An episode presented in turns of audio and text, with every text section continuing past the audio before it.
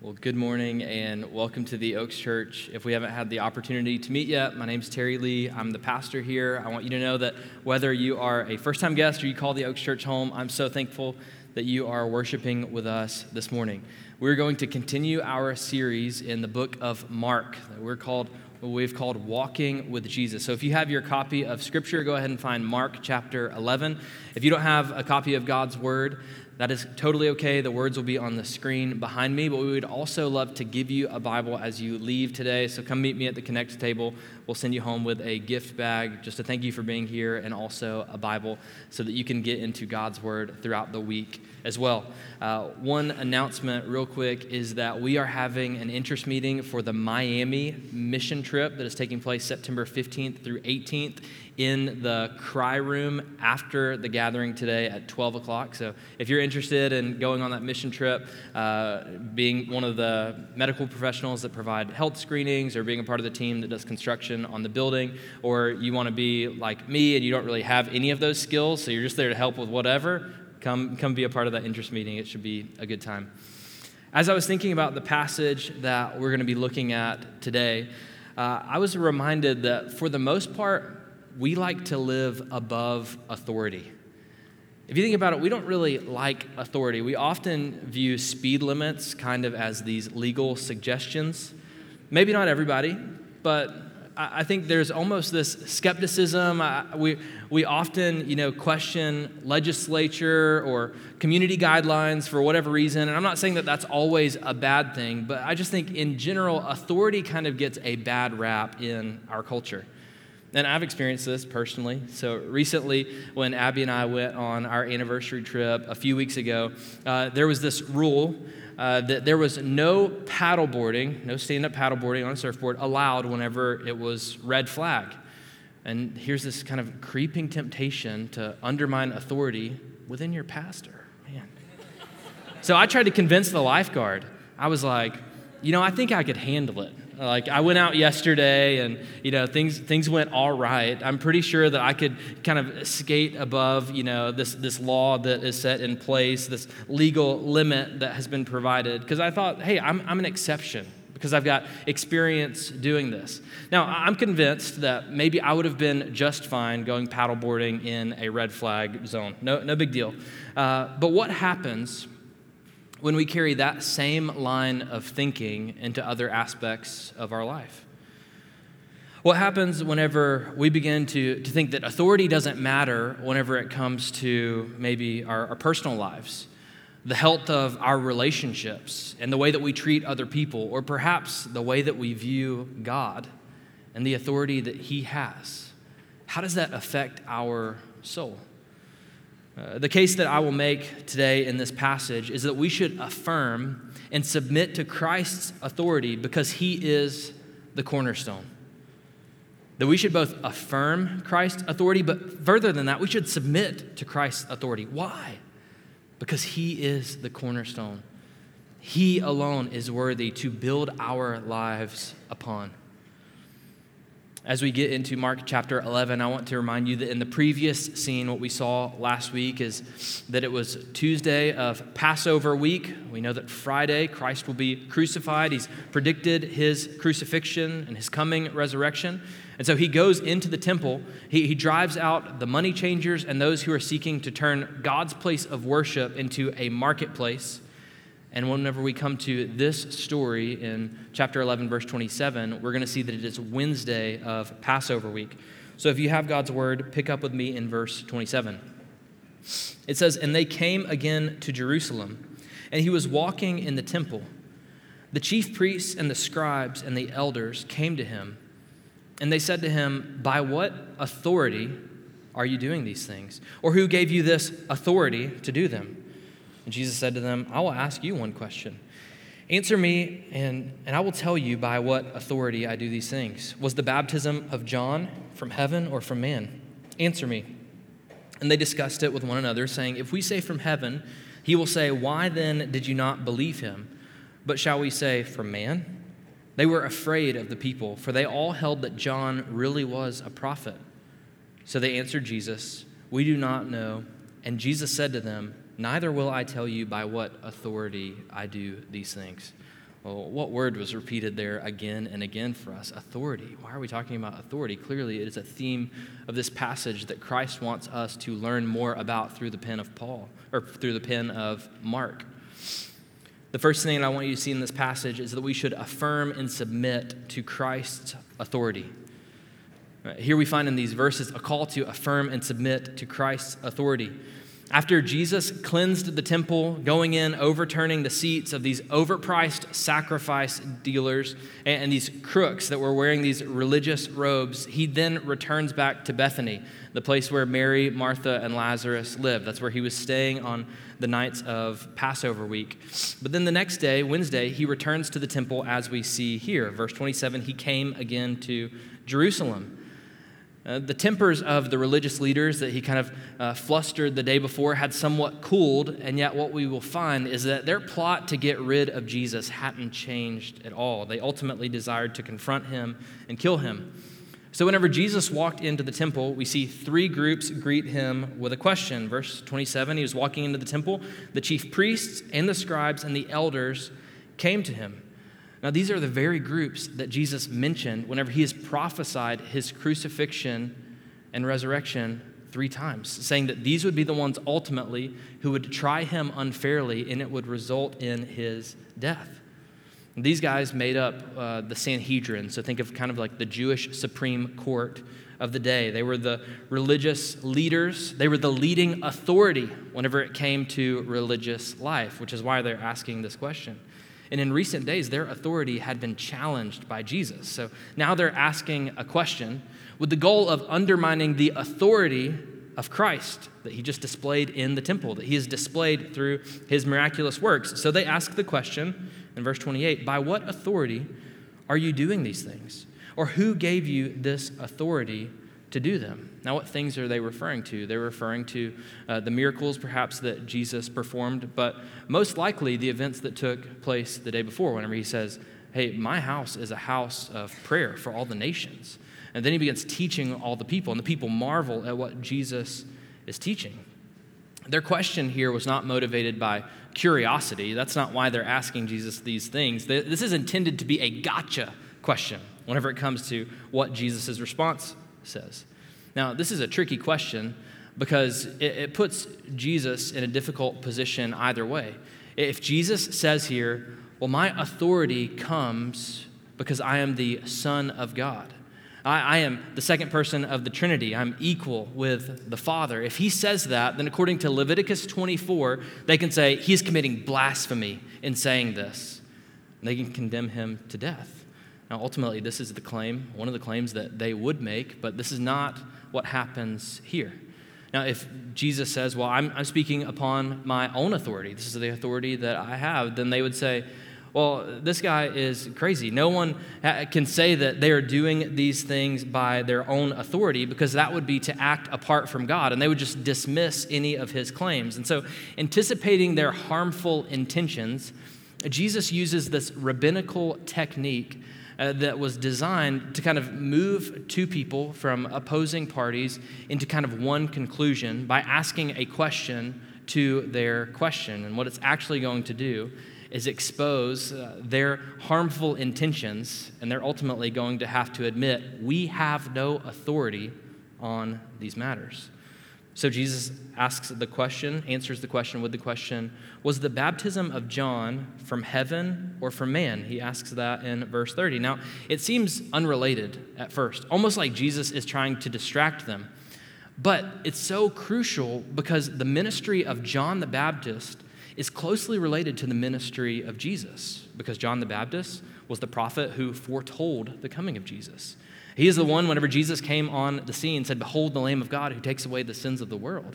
He was the one who baptized Jesus so that Jesus would be one who fulfilled all righteousness. He claimed and declared that Jesus was the Messiah. So to affirm John the Baptist's ministry was ultimately to affirm Christ's authority. So Jesus asked the, the religious leaders this question, and they didn't really know how to answer. We kind of get to be a fly on the wall in their conversation whenever it comes to verse 31. They say, If we say from heaven, he will say, Well, why then did you not believe John the Baptist? But shall we say from man? And then they're afraid of the people because all the people said, yeah, John the Baptist was legitimately a prophet. So, that, so, they don't want to affirm his ministry. They don't want to deny his ministry. To say it's from man, uh, if you look later in the book of Acts, Acts 5, there's this Jewish teacher, Gamaliel, and he says, hey, if this is from God, if this is from heaven, it's kind of another way to say that, then this will ultimately succeed. But if it's from man, then you don't need to worry about it because it will ultimately fail. And so, really, this is hey, was John the Baptist's ministry legitimate and from God, or was this just kind of something that took place for a little bit that really isn't going to have any bearing on history?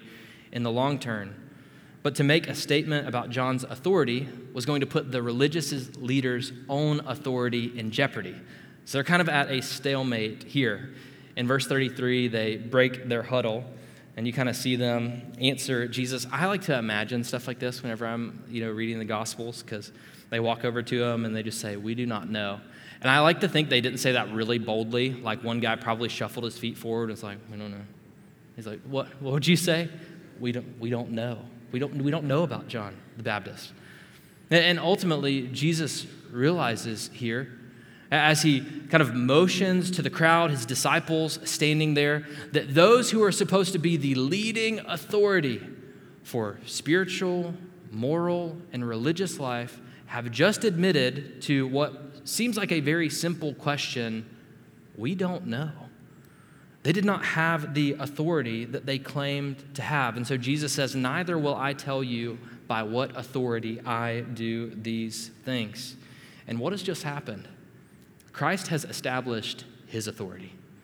He, has been doing this all along, right? I mean, his, his authority is, Uh, he, he, he has authority. And here he is revealing his authority, establishing his authority. Now, we often say at the Oaks that whenever we read the Bible, the Bible reads us.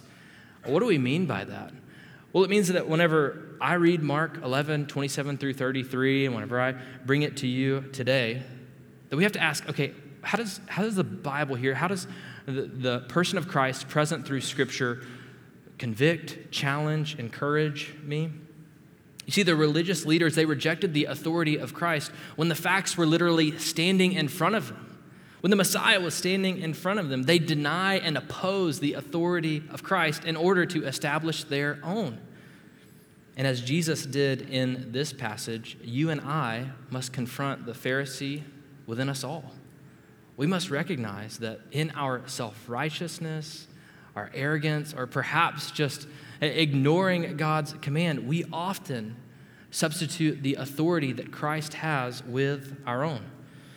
So let's consider for a moment what do we mean when we talk about authority? It was just mentioned a lot of times. Let's not assume that we just kind of all have the same definition of authority. Authority is the power and position to give commands, set rules, and govern a determined people or area. All right, so you don't have to write that down. If you want to look at the notes that come out in the weekly, you can. But authority is the power and the position to give commands, to set rules, and to govern a determined people or an area. This is kind of the broad definition. Now let's consider uh, our typical response to authority. I mentioned this earlier. Many of us don't like it. Why? Because authority sometimes feels oppressive or it feels unfair, it feels restrictive. There are so many movies you could just list them where there's kind of this hero that rises from under the ranks and they're subverting this oppressive authority, and we cheer for that person. Right? Because in so many ways, our, our sinful tendency is to want to be the one in charge.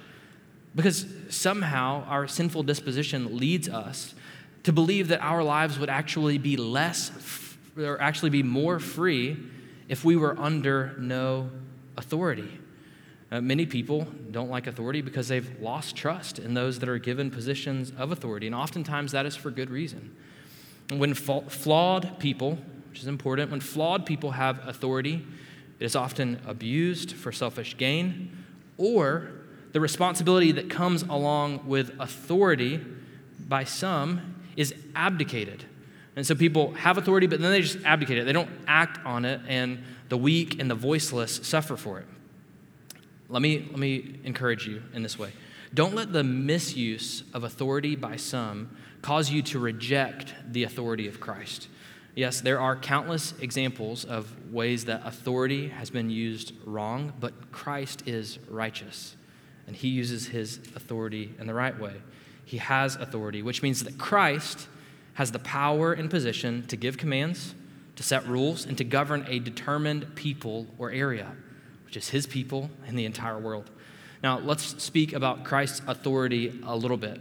His authority is an in- intrinsic authority. That's important. It's an intrinsic. Now, elected officials or leaders, they are given authority. That authority is granted to them by the people uh, who put them in place, who elected them. And then there are other categories of authority, so like teachers, pastors, police officers, football coaches. They're given positional authority.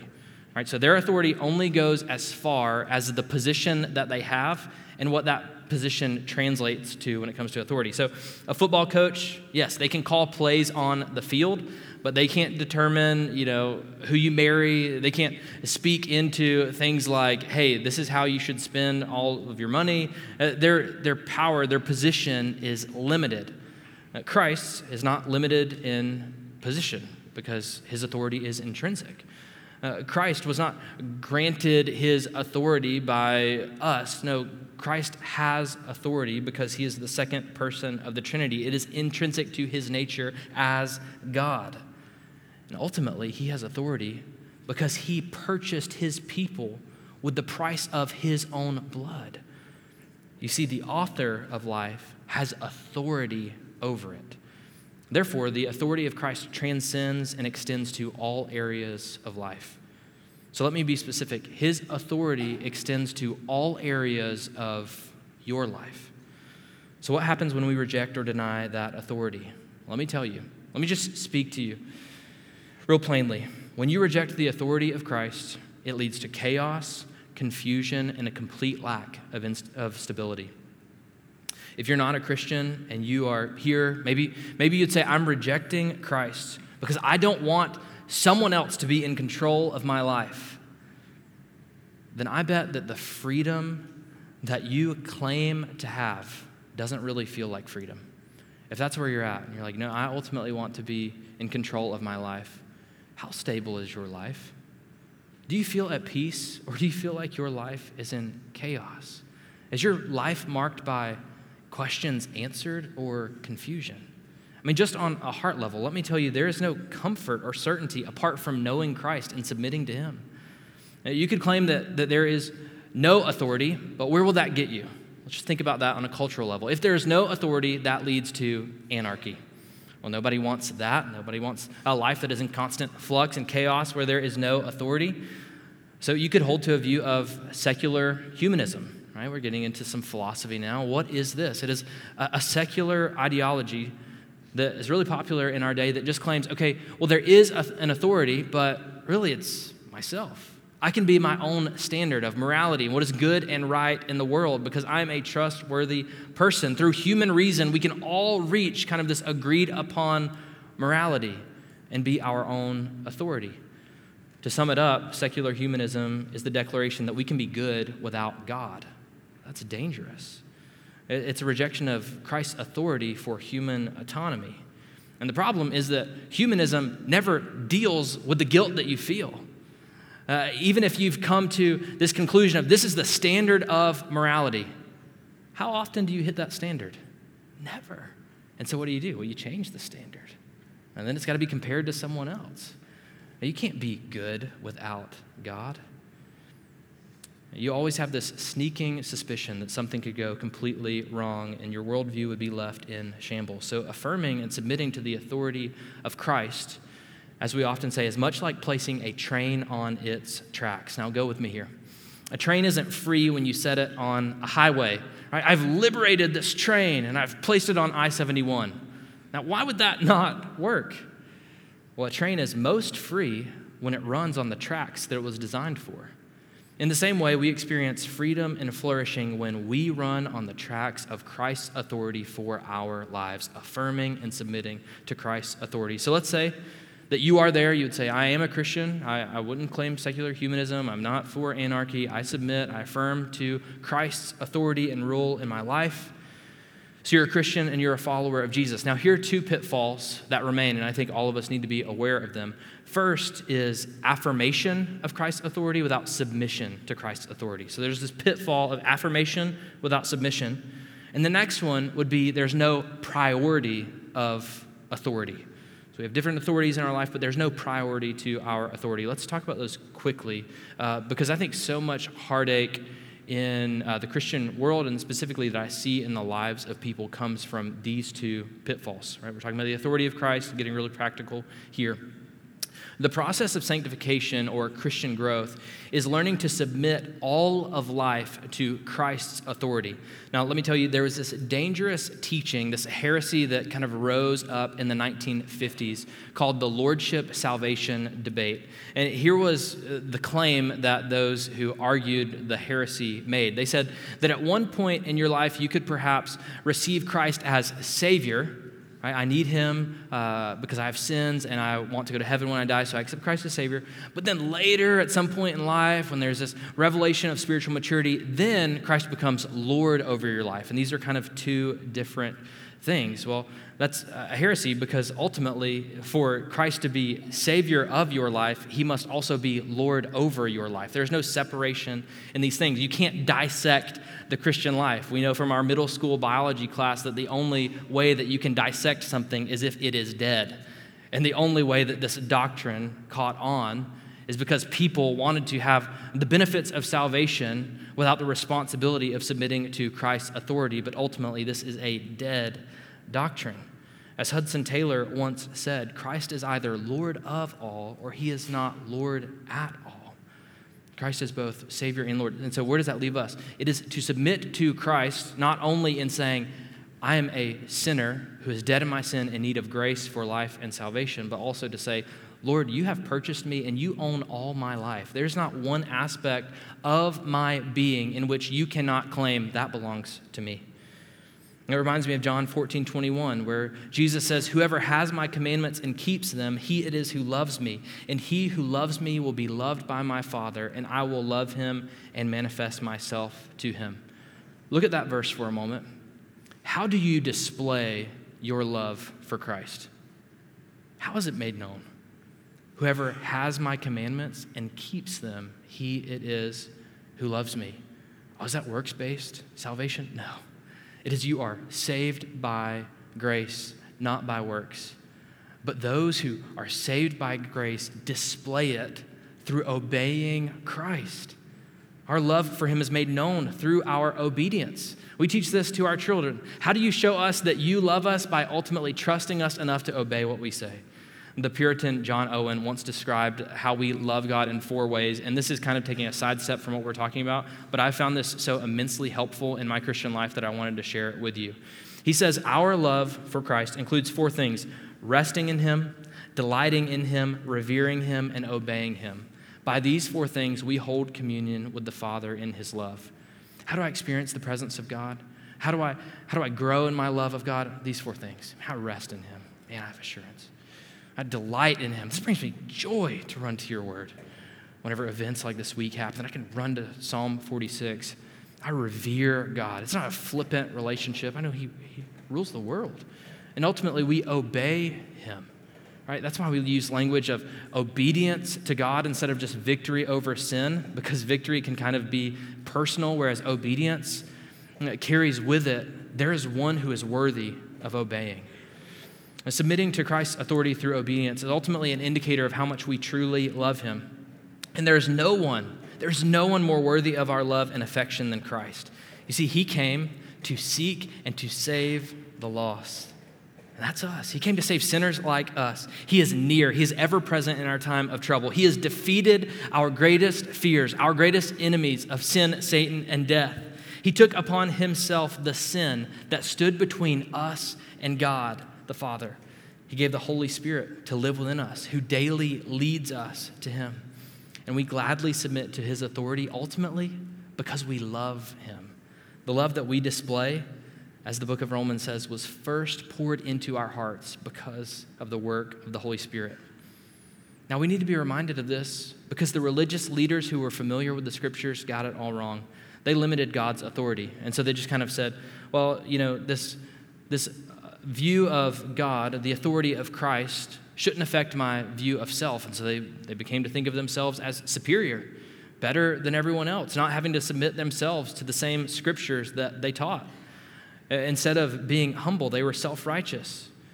Uh, they didn't submit to the authority of Christ in their treatment of others. They manipulated other people as they turned the temple of God into a marketplace. Their worship should have been dependent upon their relationship with God, but instead it became full of empty rituals that were just kind of about God, hollow, and only echoing the truth that once was there. You see, the all encompassing authority of Christ causes us to submit to Christ in all things. Let me ask are you submitting to Christ in all areas of your life? And that is, this is not as much a question from your pastor to you as it is ultimately a question from the Holy Spirit for each of us to answer. Am I submitting to Christ's authority in my time management, in my priority of Christian community, in my entertainment, in my money, the way I view dating, my parenting, the way that I cope with current events? Or do we find ourselves accidentally living as functional atheists who are trying to be our own authority, believing that there is not one who has authority in which we affirm and submit to? So, this is kind of the first Christian pitfall that's there. The second is having no priority to the authorities in your life. Now, I think that this is perhaps uh, one of our greatest problem because the day and age we live in is not so much that people are always thinking that they are their own authority or that there is no authority in people's life, but that there are too many authorities that we have placed speaking into our lives. I mean, let's just take a snapshot of the life that we live in. We live in an age where most people have a CrossFit coach and a financial advisor and a therapist and a pastor and parents who are telling them what to do and then professors and then a nutritionist and then probably someone that I'm not even thinking of right now. We have all of these, you know, the cacophony of voices speaking into our lives and we assume sometimes that just because someone has a degree hanging on their wall or because it costs money to hang out with them that we should listen to what they have to say. And I'm not trying to promote skepticism here or to make you distrust anybody who is speaking into your life, but my heart is broken by the amount of Christians that I know who have received bad advice from maybe well meaning people. And so this is worthy of addressing as we consider that Christ has intrinsic authority, He is our authority, and then how He implements that authority in the world. I recently heard of uh, this story that uh, I was listening to a counseling podcast, and this premarital counselor uh, was talking about another case in which um, there was this young couple that had come in. This is not a story from Cincinnati, and they were engaged to be married. And so the premarital counselor, in order to make sure that their marriage was going to get off on a healthy start, claiming to be a Christian counselor, showed the man who was in the counseling session explicit images and this was his justification. He said, I wanted to make sure that these images had some kind of effect on this man so that I could assure the young couple that they would have healthy intimacy in marriage. Now, wh- why would, why would any Christ, claiming Christian counselor do something like that? I mean, whenever we think about the authorities in our lives, be it uh, a therapist or a pastor or a trusted friend or our parents, we have to weigh the, things that they say with the authority of Christ. And while this is an extreme case that is kind of designed to, to you know, be smelling salts to the soul, we have to admit that we're susceptible to kind of receiving advice from someone that, that seems well meaning and taking it to heart sometimes ignoring the authority of Christ in the situation, especially if that person claims to be a Christian. So, here are a few questions that will hopefully guide you in submitting to Christ's authority under the advice of others. And this is just street level. Maybe this is something you put on an index card and you know keep on your dashboard, or something you flip to in your Bible. I don't know, or just listen to it now and you don't have to think about it again. Four questions for applying Christ's authority to everyday life. First, what does the Bible say about this? I know it seems obvious, but we need to be reminded. I mean, think about something like recreational marijuana use. So while this might be legal in some states, Galatians 5:18 and Proverbs 23 forbids any Christian to be under any substance that impairs our mental capacity. So we must consult scripture on something that in some places the government would even say, "Hey, this is this is okay. Legally, you're fine here." Well, what, is, what does the Bible say about this? Because Christ has authority. He implements that through Scripture. Second question is this sinful? Well, that young couple in the counselor's office should have immediately said, This is bad counsel because this is a sinful practice. yes, some things are a matter of conscience, but some things are clearly not. They're just sinful. Uh, sometimes the best way to answer this question, whenever it comes to gray areas of your life, is to ask the question How would I feel if everyone knew about this? Right? So you're like, Well, I don't know if this is a sin or not. How would you feel if everybody knew about that? I mean, I think about that every time I go to swipe my Oaks Church card. It's like the financial stewardship team will see this. Jimmy does expense reports. Like, is this a justifiable expense? Would I want everybody to, to know, you know, the way that I'm using church funds? Would you want everyone to know that thing that you're like, well, it could be justifiable? Think about it. Is it sinful? Third, does it glorify God? So this question moves beyond uh, the action at hand to just say, well, is this sinful or not? But really gets to the heart, the motivation behind it. Does this glorify God more than it would if I, if I refrained? Is, is this something that is helpful, glorifying to God? And fourth and finally, what do those that I trust in my faith family say? We are better together. And that is something we have said all year long. And I'm speaking of those in our faith community, be it the pastors that God has put in place, MC leaders that you have speaking into your life, trusted uh, Christian friends who walk alongside you.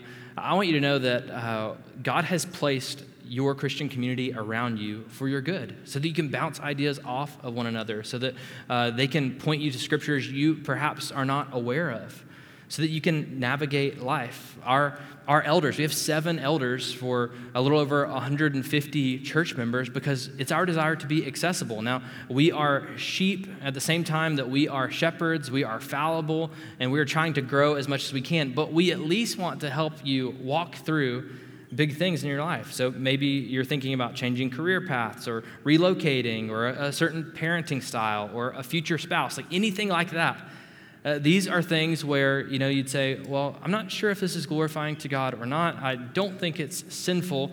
And this is kind of what the Bible says principially, but I need someone else to help me apply this knowledge so that it becomes wisdom. We want to be able to walk with you through that. We want to be able to point you to good resources so that we can do that together because ultimately Christ has authority over our lives and the authority of Christ is displayed through the church that he is head over, as Colossians 1 says. Now, let me make two invitations at this point in the sermon. First, if you've heard all this and you are a non Christian, I'm inviting you to trust Christ. Let me tell you why. And I don't want this to be offensive. I don't want this to be more offensive than it needs to be. You are insufficient and you are an untrustworthy authority in your life you are most likely dissatisfied with your current worldview because you were created to know the one who created the world and has authority over you. And to have the joy, peace, and stability that comes in life is ultimately to know God, who is the author of it. And to have that relationship with God, you simply need to repent and to believe. To repent and to confess God. I've tried to live as my own authority or to trust the authority of others, and it has led to destruction and consequences that I can't cope with. It is to repent and to believe and to say, Christ, you have ultimate authority, and you have displayed that by your perfect obedience, by your death on the cross, and your resurrection. And now I am entrusting my life completely into your authority. The simple prayer for you to pray would be, I surrender and I believe. Christ, I, I surrender and I believe. To the best of my knowledge, I surrender and I believe. Now, if you're already a Christian, I'm inviting you to submit to Christ's authority in all areas of life to submit to Christ's authority as your highest priority. I'm not saying to drive out all of the other voices in your life and never to take the advice of your parents or a trusted counselor or therapist. We need those people in our lives. I have, you know, people speaking into my life that are on most of the names on that list. I consult our elders as a fellow member of this church weekly on things that I'm doing. We must consult others. And yet, Christ's authority is the highest priority in our lives. This section of application was so easy for me to write because I need to be reminded of this often. Sometimes I just do things because it's the path of least resistance or because it gets results without maybe asking the question Does this honor God? Am, am I submitting to the authority of Christ? I, I was talking to another church member the other day and I, I asked the question should Christians take pre workout before they go to the gym? And I know it's like, well, that's weird. That seems a little excessive. And it's just like, well, I mean, I don't know. I've never thought of that before. Like, if I really want to submit to Christ's authority in all areas of life, then I need to bring everything before Him and, and ask, hey, does this honor God's word? Is this something that is sinful or harmful? Is this something that, you know, my Christian community would affirm? Does this glorify God? We were bought with a price, and our life is under the authority of Christ. So, with this conversation about authority in view, Jesus tells a story about the authority that was given to the religious authorities in that time period. Now, we'll be brief, so a typical sermon of mine, point one is like 80% of it, and then we're rolling into point two know, whatever time it is. Okay. All right. Chapter 12, verse 1. And he, being Jesus, began to speak to them in parables. He's telling a story. A man planted a vineyard and put a fence around it and dug a pit for the winepress and built a tower and leased it to tenants and went into another country. When the season came, he sent a servant to the tenants to get from them some of the fruit of the vineyard. And they took him and beat him and sent him away empty handed. Again, he sent to them another servant, and they struck him on the head and treated him shamefully. And he sent another, and him they killed. And so, with many others, some they beat, and some they killed. He had still one other, a beloved son. Finally, he sent him to them, saying, They will respect my son. But those tenants said to one another, This is the heir. Come, let us kill him, and the inheritance will be ours. And they took him and killed him and threw him out of the vineyard. What will the owner of the vineyard do? He will come and destroy the tenants and give the vineyard to others. Have you not read this scripture? The stone that the builders rejected has become the cornerstone. This was the Lord's doing, and it is marvelous in our eyes. And they were seeking to arrest him, but feared the people, for they perceived that he had told the parable against them. So they left him and went away.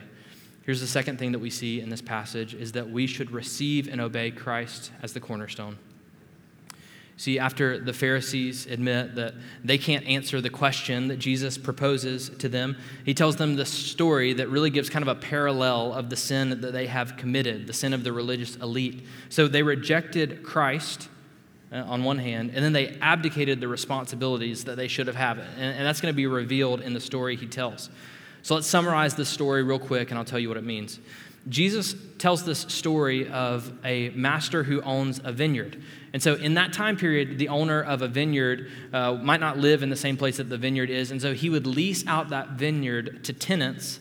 And then the rent payment of the tenants would be to provide fruit and grapes from that vineyard. And so, he would come back and collect or send servants who would collect, in this case, even sending his own son. But here, the, in the parable, the tenants begin to take advantage of their master. So they're living off of his land and then giving him nothing in return. They're making a profit and taking advantage of him. And so he sends servants, and what happens? They beat them, they ultimately kill the servants. And so then the master sends his own son and in that time period, if the, the heir was taken away, if the master was no longer around, then whoever was on the land would be able to assume full ownership of it.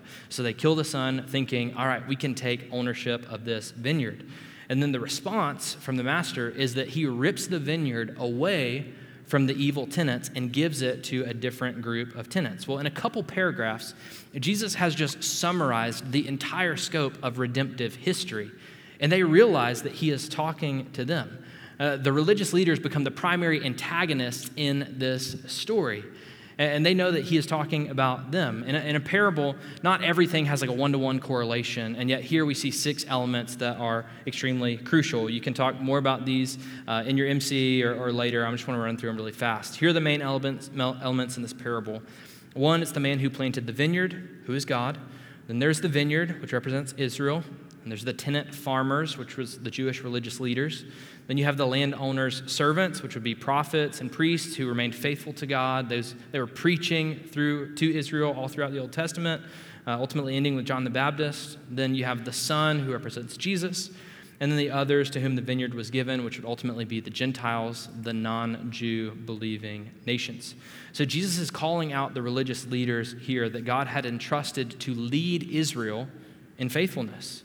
He's now inviting the Gentiles to come and know God as those who the vineyard has been given to. Because the religious leaders weren't bearing the fruit that God designed for them to bear. They were supposed to uh, be faithful to the people of Israel, and then the Gentiles would be grafted into the people of God. And this kind of uh, Israel would be all who walked with God, both Jew and Gentile. Ultimately, they would end up taking the life of God's only beloved Son. Now, they know that, that Jesus is talking about them because in Isaiah chapter 5, there's what's called the vineyard song, where, I, where Israel is represented as this vineyard of God that he tends. And then what we see is that Assyria is going to be the ones who judge the vineyard, but this is slightly different in that it's not the vineyard that is being judged or the vine that is being judged, but it's actually uh, the tenants who are called to steward the vineyard who are being judged. Now, what does all of this mean? Well, Jesus quotes Psalm 118, 118 to sum it up for us and declares that he is the cornerstone. Now, if you remember, this is the same psalm that was quoted on the streets of the triumphal entry as they were saying, Hosanna, please save us. And here he brings it up again as a Passover psalm. It points to Christ, and it became the description of these first century leaders. They rejected Christ, who is the cornerstone. Ultimately, they rejected his authority. They did not build their life upon him as the cornerstone. Now, we've talked about the authority of Christ at length. This story is just really kind of another perspective to view it from. And so, here are a couple takeaways of things that we see now, perhaps that we didn't see in just the description of what happened before. This story reveals the patience and mercy of God, which I think we could miss if we just kind of walk through it to begin with. I don't think it's something that I saw until later in the week. You see, they didn't deserve multiple chances to get it right, and because God is gracious and patient with people, they get servant after servant, prophet after prophet, priest and preacher, and then ultimately the Son of God is sent. God is gracious and merciful but He is also the God who judges. You never know when your last chance to respond to God's mercy will be. He is a God who saves those who repent and turn to Him, and He is a God who judges those that do not. So may we run to the God who is gracious and merciful. And whenever we see areas in our life, whenever we are looking at that list and the pitfalls that we fall into, and we're thinking, oh, I do that. I did that this week. I didn't submit to Christ's authority here. He is gracious and merciful. Run to Him.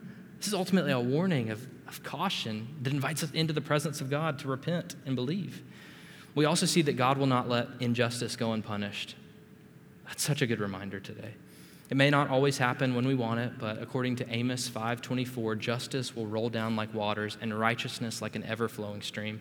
When armed shooters enter elementary school and trusted Christian leaders are named in sexual abuse reports, we are tempted to cry out, "Justice is a myth." but God's wrath will be satisfied against every sinner. The wrath of God against sin is fully satisfied for those who trust in Christ because it is placed upon Christ, and the wrath of God will be worked out in eternal damnation and present consequences for those who have chosen to turn away from Him and to inflict harm on others. And finally, what do we see? God's heart for the nations. You see, the vineyard of God's kingdom now belongs to all who believe. Being a Jew is now a matter of the heart. To be a Jew is to be a Jew inwardly. It's not about our ethnic heritage or uh, our religious pedigree, but simply coming to Christ and He transforms us from the inside out.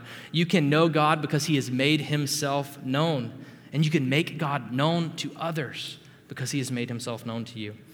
So, what does that mean as we reflect on these things? That we are merciful because God is merciful.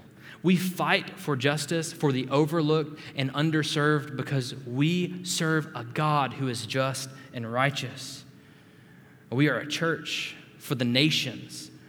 We believe that the gospel is good news for all people because we belong to the one who said, All authority in heaven and on earth has been given to me. Therefore, go and make disciples of all nations. We are a people who affirm and submit to Christ's authority because he is our cornerstone. Let's pray.